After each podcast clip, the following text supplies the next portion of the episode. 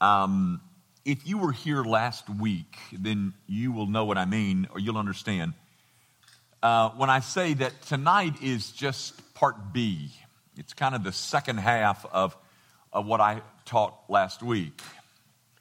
Um, what, what I did last week, just to try to uh, refresh your memory, I, I drew your attention to um, a statement that Paul makes in verse 16 of chapter 6, where he says, And as for all who walk by this rule, it's interesting that he, he, he's calling there the Christian life this rule.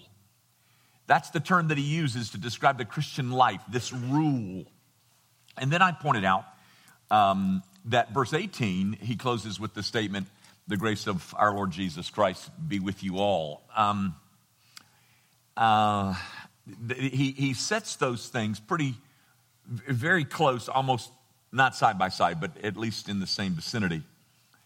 For a multiplicity of reasons, we 21st century Christians are uncomfortable when the word rule is associated with the word grace. Um, we think those are mutually exclusive. Apparently, Paul didn't share that opinion, and Paul was not uncomfortable in discussing rules and grace at the same time.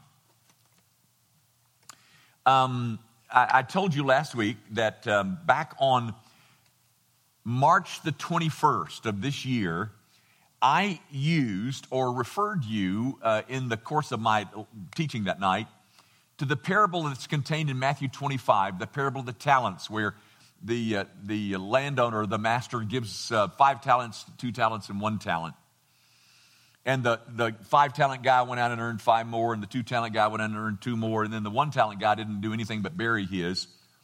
And he makes a statement in verse 24. This is Matthew 25, 24 where he says to the master, I knew you to be a hard man, I knew you to be a severe man. And I pointed out that people are very uncomfortable with that term, and they do all kinds of gymnastics to try and um, to, to get over or to, to avoid that word or that statement that is made that the master is a severe man.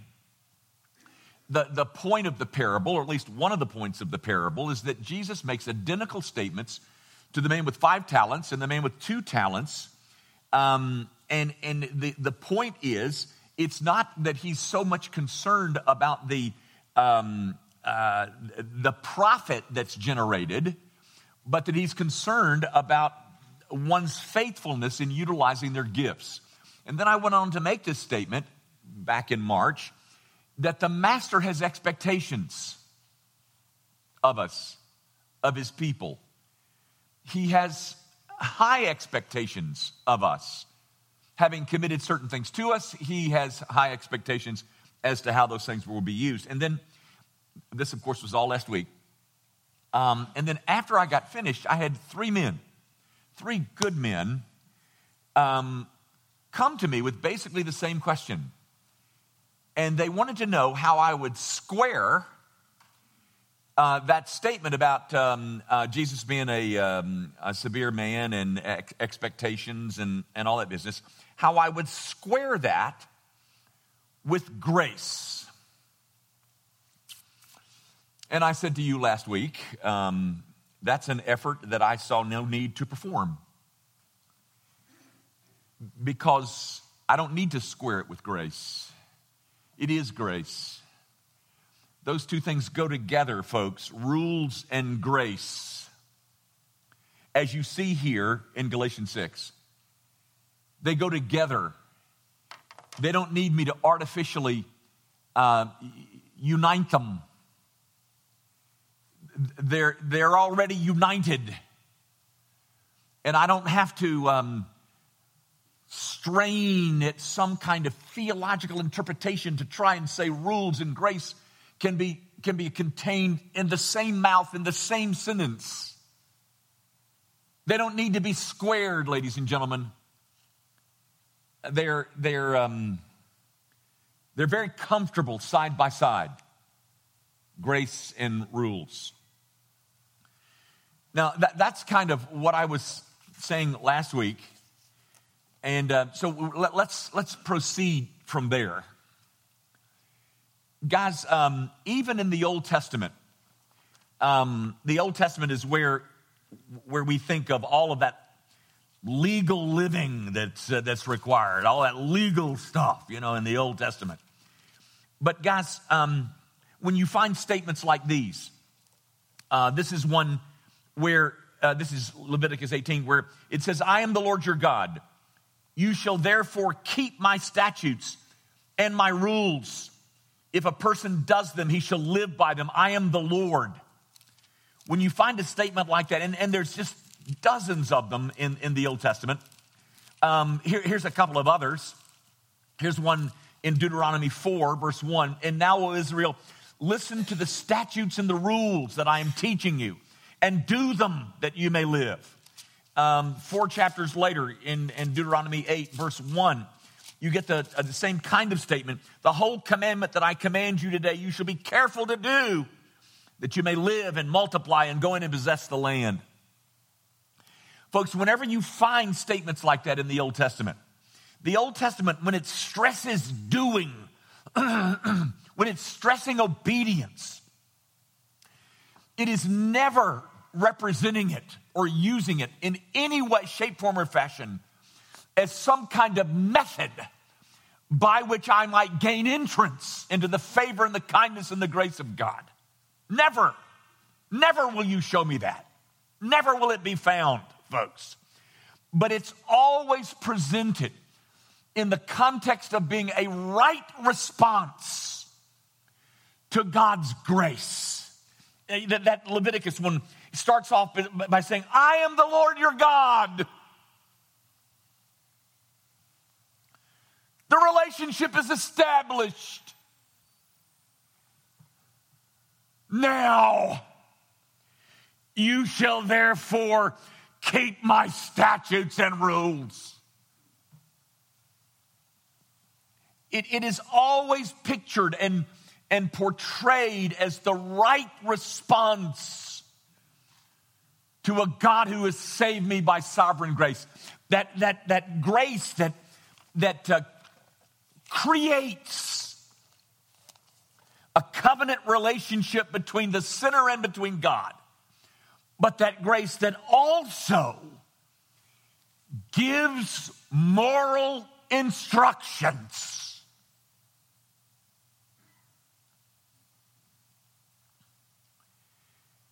The Old Testament never presents obedience as the way of gaining or earning grace. It, it always is presenting it as a way to enjoy life under God's pleasure. Um, so that you may enter the land and prosper, the text says. Which, by the way, reminds me of something. Um, last week, uh, I, um, I referred you to um, uh, Exodus 15, and I told you the story about Exodus 15. Uh, most of it, uh, seven eighths of it, is um, the song that Moses wrote uh, after they had uh, crossed the Red Sea and the Egyptian army had been drowned. But then the last little portion of Exodus 15 is they go out three days from, uh, from the Red Sea and they, they get into a place where there's no sweet water, there's no drinkable water. And the people grumbled, et cetera, et cetera. And, um, and, and, and then you get this statement there, there the Lord made for them a statute and a rule. And there he tested them, saying, if you will diligently listen to the voice of the Lord your God and do what is right in his eyes, and give ear to his commandments and keep all his statutes, I will put none of the diseases on you that I put on the Egyptians. And I pointed that out last week. That um, keeping the rules and, and um, obedience, that God does, withholds the, the plagues. And afterwards, Joanne Wood got, got a hold of me and, and said, But you didn't say. And she was right. I didn't say it, and I should have. So I'm trying to correct that now. Not only, ladies and gentlemen, uh, does obedience lead to the, the avoidance of the plagues and the diseases, but it's also the way that, um, that we enjoy the sweetness of the life that God intended us to enjoy. Obedience is the pleasurable life. and, and, you know, gang, I hope you remember rules and statutes never came up while they were in Egypt. But once God bore them out on the eagle's wings, once He separated them to Himself,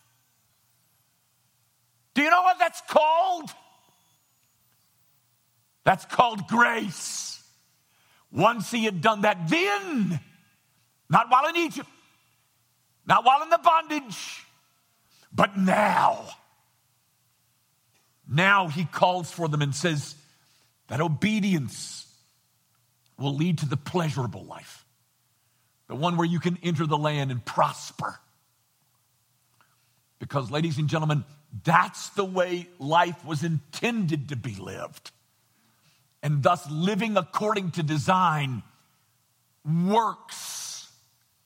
Life functions better just because it's being lived according to the design of the designer. To disobey would bring down the diseases and the plagues that I put on Egypt. But to obey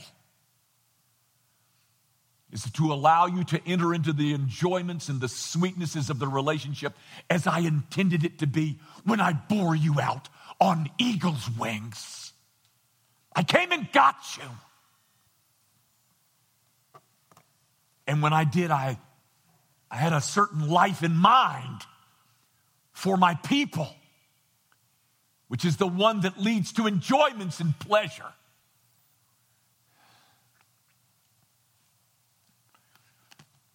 One other text that I would, I, hope will be meaningful to you, and, and, and you can look at it if you like, but it's a text that people tend to memorize a lot. It's a great text. Um, and, and, you'll recognize it when I quote it. I mean, I, have memorized it, and you probably many of you have too. It's in Psalm 130, um, verses 5 and 6. And it goes like this If you would mark iniquities, who could stand? You remember that one? You know, that's a rhetorical question, ladies and gentlemen. That's when the answer is, is obviously implied in the question. If you should mark iniquities, who could stand? No one. No one could stand you marked iniquities. And then verse 6 follows and says, But there is forgiveness with thee. Ladies and gentlemen, that's good news. That's the gospel. If you should mark iniquities, who can say stand? None of us could. No, no, we're all sinful. But there's forgiveness to be had with you. Wow! What a grand piece of news! He doesn't mark iniquities and he offers forgiveness. But if you memorize those two verses, ladies and gentlemen, you know I'm not done. Because verse 6 goes on. If you should mark iniquities, who could stand? Nobody. But there is forgiveness with thee. Here's the rest. So that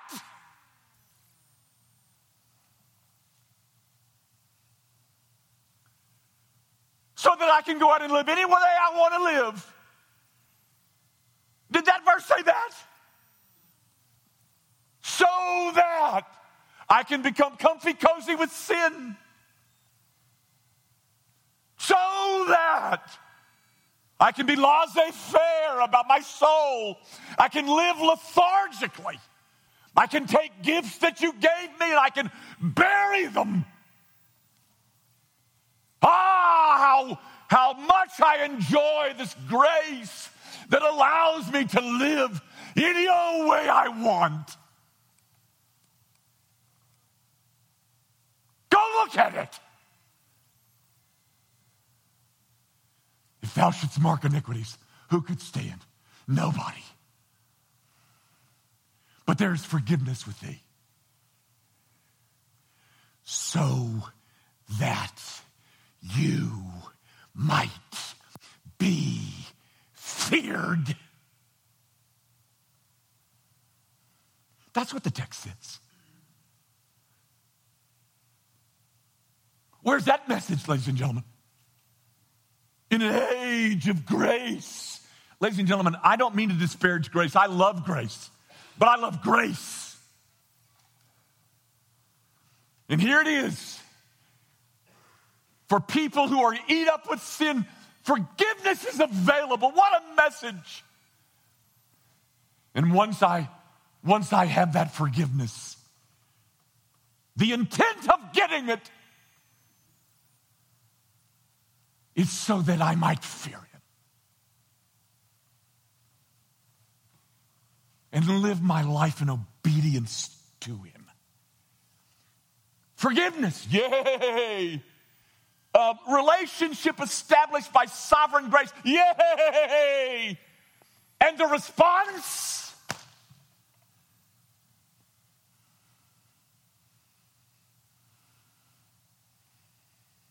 Fearing him.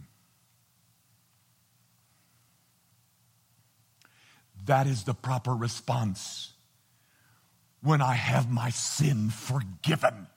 Where'd you get that, Jimmy? Oh, from Psalm 130.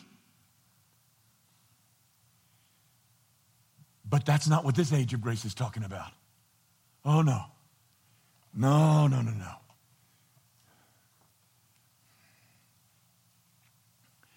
In fact, to say what I have just said is so odd, it's even shrill to 21st century evangelical ears. What? Well, I mean, I thought grace permitted, you know. Uh, let me quote it one more time. If thou shouldst mark iniquities, who could stand? Nobody. But there is forgiveness with thee. Oh, I'm so glad. Forgiveness so that you might be feared. Is that what forgiveness did to you, ladies and gentlemen? Because if it didn't, you got the wrong forgiveness. The forgiveness that He gives is the forgiveness that produces this view of God that says, I will not toy with sin. I am going to continue to fail you. But that's not going to be my desire. I'm not going to toy with the stuff.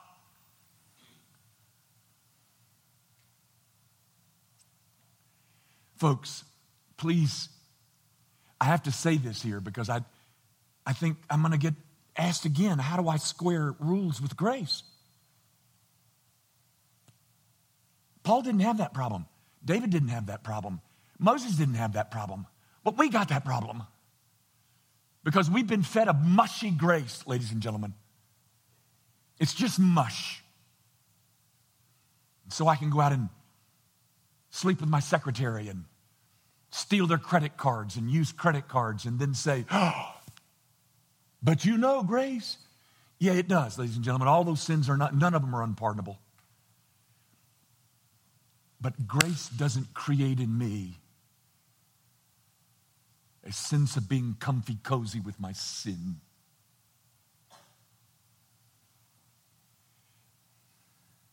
Folks, last week and this week, this is, I hope you understand, this is not some call to works righteousness. Nothing is uglier than works righteousness. Works righteousness is the most sophisticated of all pagan religions. Our obedience earns us nothing. We are saved by grace, sovereign grace. I showed you last week from Leviticus 20, verse 26, that is so marvelous. It says, For I have separated you unto myself. That's what God did. He came to Egypt and he bore him out on eagle's wings and separated you from me, for, for himself. That salvation is a gift, ladies and gentlemen. Please don't misunderstand me. The only thing that we bring to the table is our sin. And in that sense, the bar for entering salvation is as low as it can possibly get. And yet, today we are being told that we can stay right there at that low entry point in the muck and the mire of our sin. And we call the muck and the mire grace. God have mercy on us.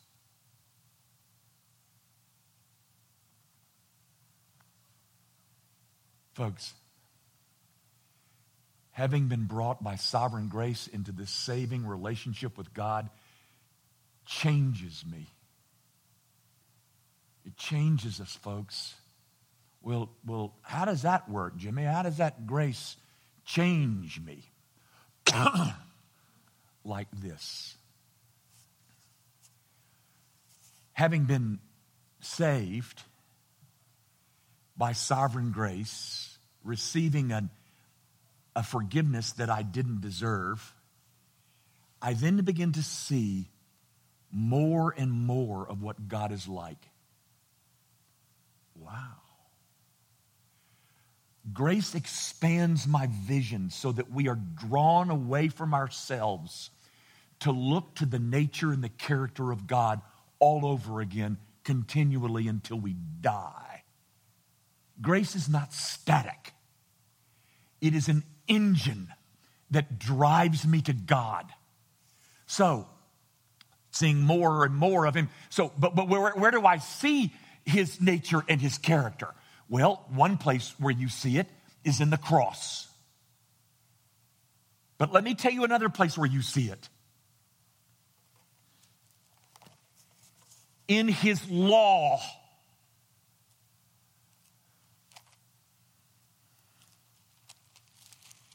And if I am the first one to read you this text, I'm sorry because the church has failed you.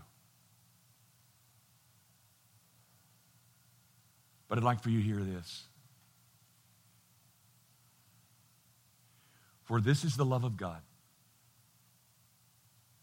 that we keep his commandments. And his commandments are not burdensome.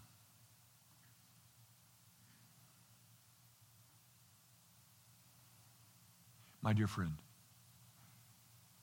if obedience to the God who saved you by sovereign grace, if obedience to the God who bore you out on eagle's wings, if obedience to the God who separated you for himself, and he did that at great personal expense to himself.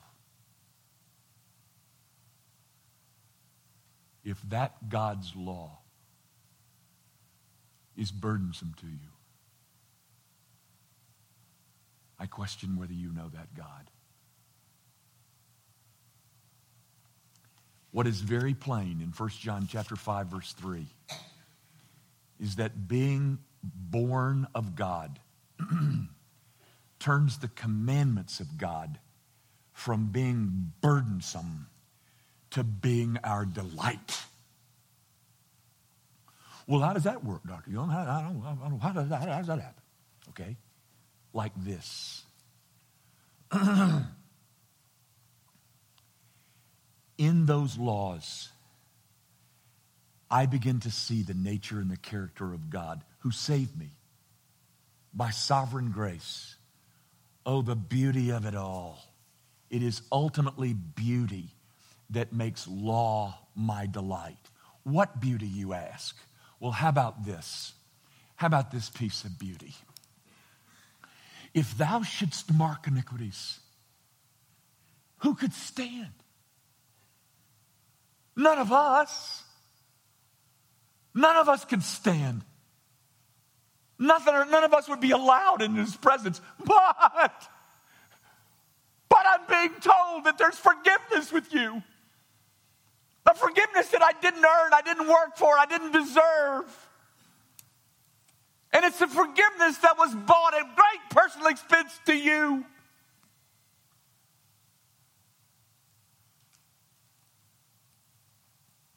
Beauty. Beauty. It's that beauty that turns a burdensome law into a delightful.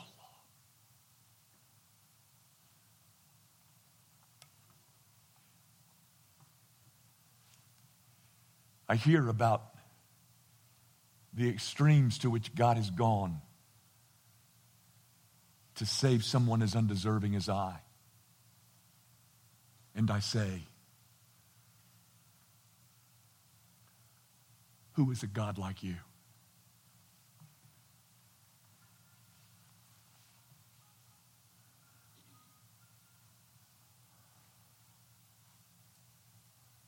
You know, you find a question like that in the scriptures several times. Who is a God like you? But we don't talk like that anymore. Who is a God like that? Who saves a man that ought to be condemned? Who saves a man who's earned nothing but judgment? Who saves a man who, if, if he gets what he deserves, will perish. Who is a God like you?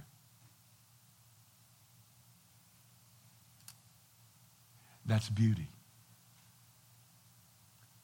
And those rules of yours, those rules of yours that used to be a burden to me and I used to chafe underneath them.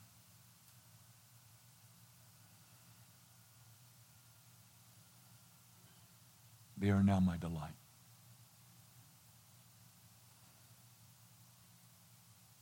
I don't want to lie anymore. Because I know you're a God of truth. I don't want to commit sexual sin. Because I know you're a God of purity.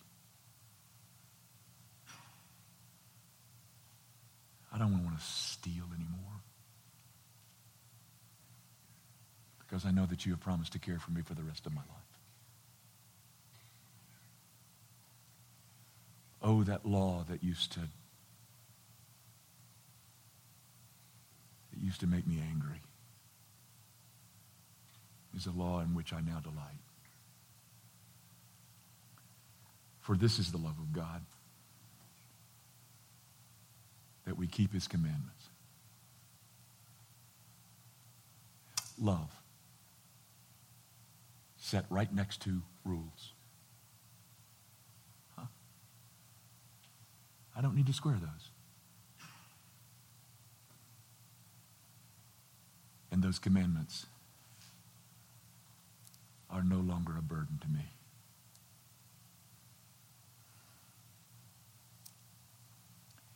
Let me leave you with this. Um, tucked way in the back of the New Testament is a statement that Peter makes and I'm, I'm, I'm kind of taking it out of the context in which it's found, but I mean, you'll remember the words. But he, um, he writes to his audience, he says this Be sober, be vigilant.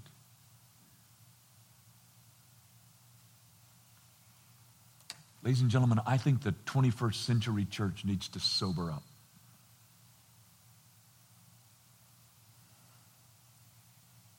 And the thing by which she has become intoxicated.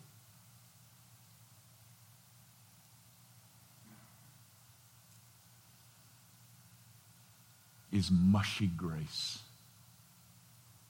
Isn't that just like the devil? Who would take something so gloriously beautiful and turn it into something that's ruinous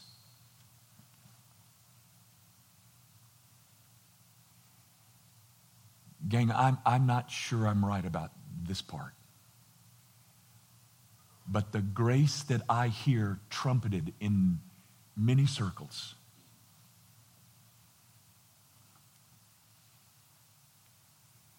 is not something worthy of the God who is depicted and described in this book.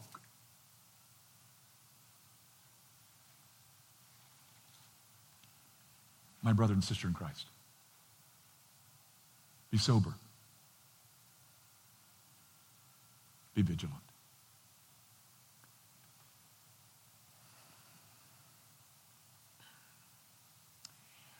Our Father, I, I have done this so that because of my concern about the safety of the souls of people I love, would you use it for that purpose and that purpose only? Would you, would you allow these thoughts to so trickle down into the souls of every, um, of every believer that we might no longer play fast and loose with rules, with commandments, with statutes, with testimonies.